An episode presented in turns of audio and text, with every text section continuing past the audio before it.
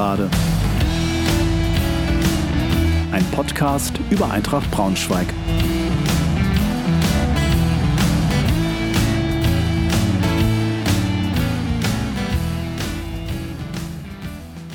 Hallo und herzlich willkommen zur 28. Folge der Gegengerade. Freue mich sehr, dass ihr wieder dabei seid. Wegen der Corona-bedingten Spielpause der dritten Liga habe ich begonnen, Texte von Autoren vorzulesen, die sich mit dem Thema Eintracht bzw. Fußball beschäftigen. Ich setze dies in loser Reihenfolge fort. Wie in der letzten Folge lese ich heute aus dem Buch 111 Gründe, Eintracht Braunschweig zu lieben von Axel Klingenberg vor, das im Verlag Schwarzkopf von Schwarzkopf erschienen ist. Wenn ihr dieses Buch noch nicht habt, findet ihr einen Link zum Online-Shop des Verlags sowohl in den Infos zu dieser Folge als auch auf der entsprechenden Seite zu dieser 28. Folge auf www.gegengerade-podcast.de. Alle Infos zum Autor findet ihr unter www.axel-klingenberg.de. Ich bedanke mich an dieser Stelle sehr beim Autor sowie beim Verlag für die Erlaubnis, in meinem Podcast Auszüge aus dem Buch vorlesen zu dürfen.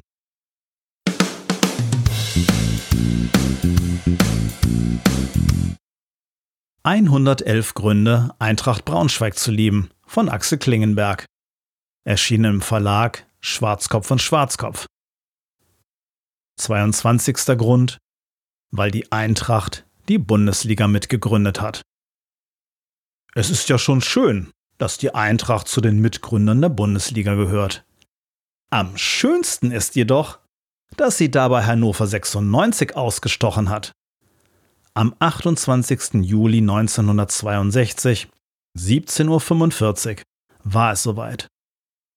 Die 14. Jahrestagung des DFB spricht sich in der Dortmunder Westfalenhalle dafür aus, eine eingleisige erste Profiliga zu gründen. Da Eintracht Braunschweig schon lange vorher dafür plädiert hat, ist es wenig verwunderlich, dass der Verein auch jetzt dafür votiert. Die große Frage ist nur, wer darf in dieser Liga mitspielen? Kriterien werden festgelegt. Der jeweilige Verein muss eine geeignete Platzanlage für mindestens 35.000 Zuschauer inklusive Flutlichtanlage haben, gemeinnützig sein sowie Amateur- und Jugendmannschaften vorweisen können. Außerdem muss die Vereinsführung ehrenamtlich arbeiten. Last but not least geht es natürlich um die sportliche Qualifikation. 48 Vereine bewerben sich.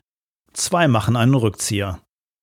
Am 11. Januar 1963 stehen neun Mannschaften fest aus Norddeutschland, alle Regionen Deutschlands sollen vertreten sein, dürfen drei Vereine in der Bundesliga mitspielen. Klaus Meyer erinnert sich.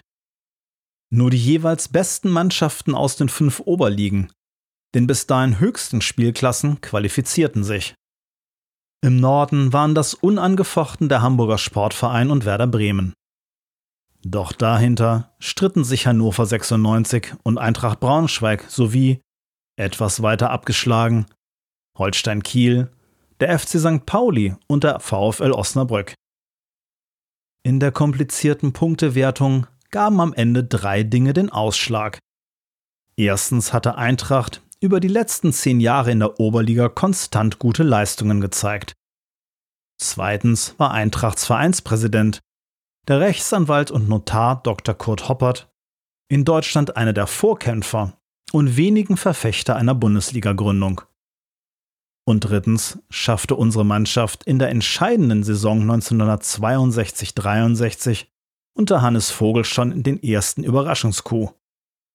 Nachdem wir in der ersten Hinrunde nur Platz 7 der Oberliga Nord belegt hatten, besiegten wir in der Rückrunde alle direkten Konkurrenten und erkämpften uns wie im Rausch hinter Hamburg und Bremen noch einen dritten Platz.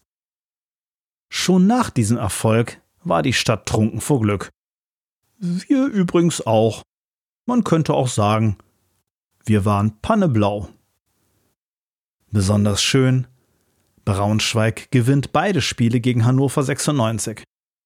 In der Hinrunde mit einem satten 3 zu 0, in der Rückrunde reicht ein 1 zu 0 um den Mannen von der Leine zu zeigen, wer hier der Platzhirsch ist. Daher steht es am 6. Mai 1963 fest. Eintracht Braunschweig gehört zu den ersten Vereinen, die in der Bundesliga spielen dürfen. Die anderen heißen 1. FC Köln, Borussia Dortmund, Schalke 04, 1. FC Nürnberg, Eintracht Frankfurt, München 1860, Karlsruher Sportclub, VfB Stuttgart, 1. FC Saarbrücken, 1. FC Kaiserslautern, Hertha BSC Berlin, HSV, Werder Bremen, Preußen Münster und Meidricher Spielvereinigung, später MSV Duisburg. Auch eine offizielle Beschwerde durch 96, die eigenartigerweise durch Holstein Kiel unterstützt wird, bleibt erfolglos. Die bundesweite Sportpresse zeigt sich wenig begeistert von der ostfälischen Spitzenmannschaft. Die Eintrachtspieler sind ja noch nicht einmal richtige Profis, wird gemäkelt, sondern üben noch bürgerliche Berufe aus.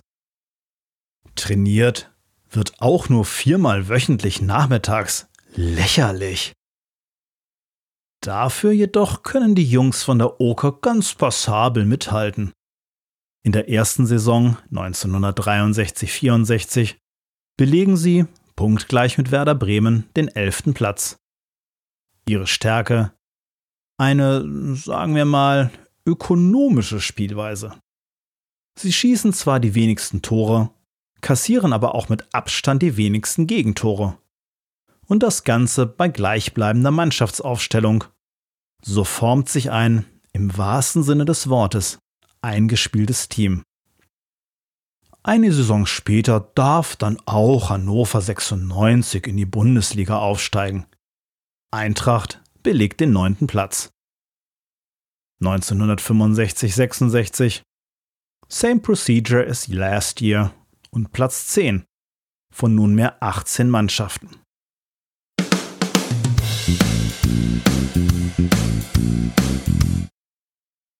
31. Grund. Weil die Eintracht immer noch deutscher Meister ist. Irgendwie. Borussia Mönchengladbach ist in den 70er Jahren dreimal hintereinander deutscher Meister geworden. Bayern München hat diesen Hattrick sogar mehrfach geschafft. Und die Eintracht? Auch sie durfte sich zumindest einmal mit diesem Titel schmücken. Und in Braunschweig ist man noch heute stolz darauf. Damals, in der Saison 66-67, rechnet nämlich wirklich niemand mit der Eintracht. Und auch die deutsche Boulevardpresse spottet über den Braunschweiger Bauernfußball. Die Frankfurter Allgemeine Zeitung drückt sich ein bisschen gewählter aus, meint aber das Gleiche. Nicht ohne Stolz fühlt sich Eintracht Braunschweig als ein Verein, in dem sich beachtliche Relikte aus der Epoche erhalten haben, in der der reine Amateurismus noch als Stein der Weisen galt. Die Braunschweiger spielen diese Rolle mit einer ebenso bewundernswürdigen wie anachronistischen Konsequenz weiter. Als einzigen auswärtigen Spieler warben sie den Kieler Saborowski an.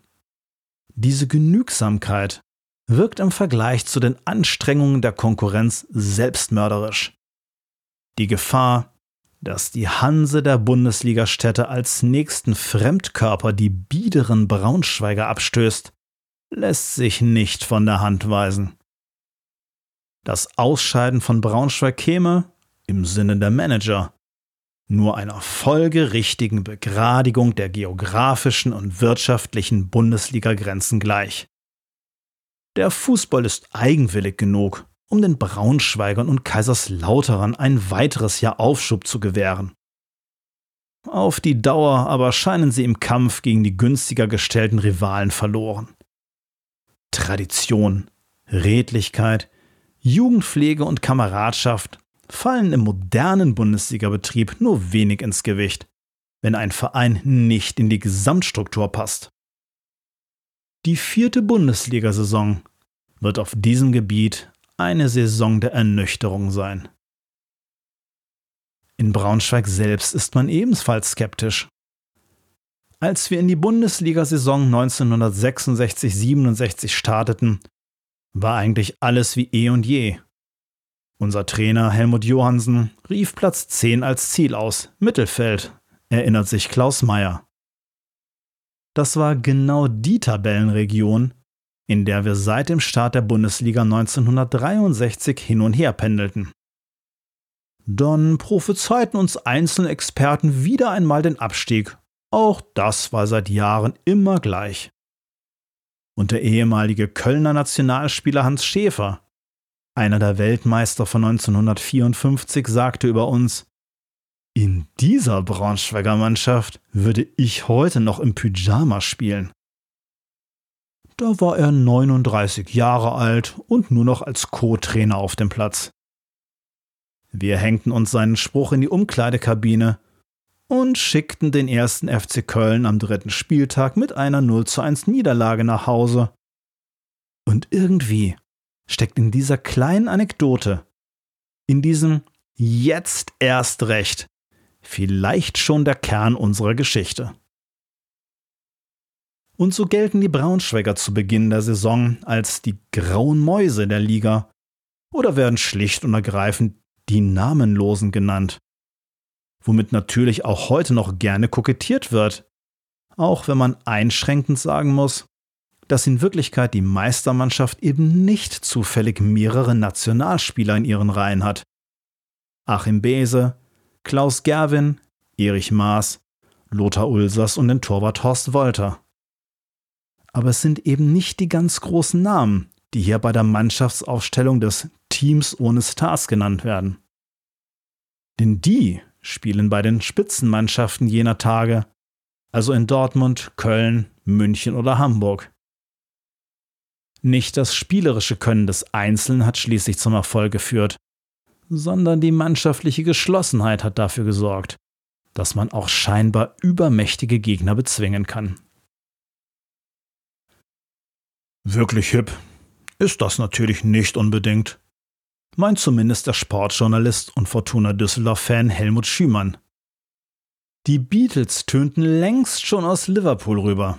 Die Haare wuchsen, aber diese Eintracht aus Braunschweig, die bei Auswärtsspielen unter Anleitung ihres Trainers Helmut Johansen deutsche Volkslieder sang und deren Spieler mit ihren sauber gescheitelten Kurzhaarfrisuren auch so aussahen, um neben dem Fußball noch ordentlichen Berufen nachgingen wie Torwart und Konditor Horst Wolter.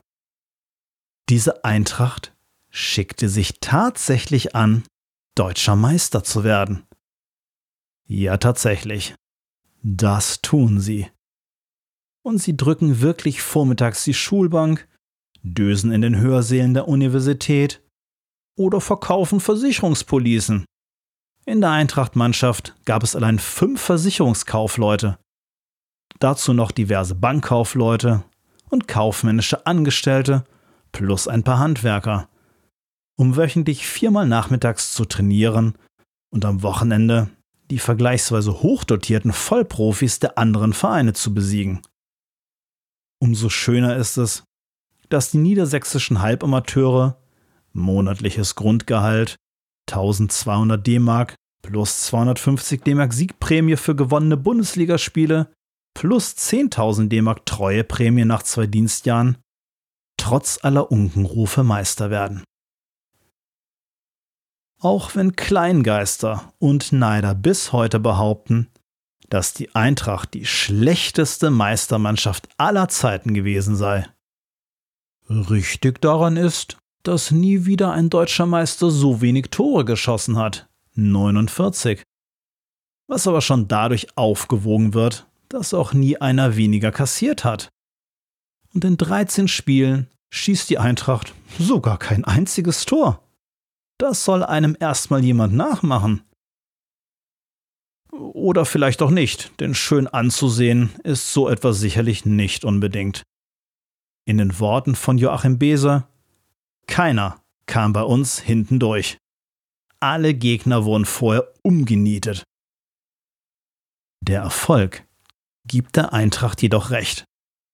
17 Mal gewinnt sie zu Null, auch wenn das wie Hans-Georg Dulz zugibt, nicht immer ganz gefällig aussah und der Gegner uns optisch, aber auch spielerisch meist überlegen war. Die Taktik? Man lässt den Gegner anrennen, um schließlich die Außenstürmer Erich Maas und Klaus Gerwi nach vorne zu schicken und Tore schießen zu lassen. Nach dem anvisierten 1 zu 0 macht man dann einfach endgültig dicht. Angesichts dieser unscheinbaren und unspektakulären Spielweise verwundert es vielleicht auch nicht, dass Dr. Gößmann, der Präsident des DFB, dem Braunschweiger Kapitän Joachim Behse die Meisterschale mit den Worten Herzlichen Glückwunsch, Herr Beere, überreicht und so mit dem Namen eines Hamburger Spielers ansprach. Zum Glück ging diese Peinlichkeit im allgemeinen Jubel unter. Die Meisterschale entpuppte sich übrigens schon schnell als schwere Bürde. Und als ich dieses Ding in die Hand bekam, erinnert sich Klaus Meyer, habe ich nur noch gedacht, oh, die ist ja ganz schön schwer. Und mit dieser Schale dann durch das Stadion zu pesen, durch die Menschenmenge, das war nicht so einfach. Da war ich schon abgekämpft. Ich habe gehofft, dass es bald vorbei ist und mir irgendwer die Schale abnimmt. Fast noch wichtiger für den Mythos 67 ist jedoch übrigens vielleicht, dass in jenen glorreichen Tagen nicht ein einziger Braunschweiger Spieler vom Schiedsrichter des Platzes verwiesen werden muss. Und dass Helmut Johansen in jener Zeit sieben Jahre lang Trainer war, ist heutzutage wohl ebenfalls unvorstellbar. Als Belohnung für die unverhoffte Meisterschaft hat es natürlich einen Triumphzug durch die Stadt gegeben. In standesgemäßen Käferkabrios. Auch die Braunschweiger Brauereien ließen sich nicht lumpen und spendierten 12.000 Liter Freibier. Was für die 100.000 Menschen, die sich auf den Straßen der Innenstadt drängten, 20.000 davon allein auf dem engen Altstadtmarkt, ein Tropfen auf den heißen Stein gewesen sein dürfte. Und wenn man ganz genau hinhört, kann man immer noch das Lied So ein Tag, so wunderschön wie heute hören, das sich in den Häuserschluchten bricht. PS In den ersten sieben Jahren hat es sieben verschiedene deutsche Meister gegeben. 1. FC Köln, Werder Bremen, 1860 München, Eintracht Braunschweig, 1. FC Nürnberg, Bayern München, Borussia Mönchengladbach. Erst in den 70ern zeichnete sich ab, dass sich eine Zweiklassengesellschaft herausbildet, die von Gladbach und Bayern München angeführt wird. Und mittlerweile gibt es sogar die Alleinherrschaft eines einzigen Vereins. 23 Mal hat Bayern München den Titel geholt. Nur noch ungefähr jedes zweite Mal überlässt er ihn anderen.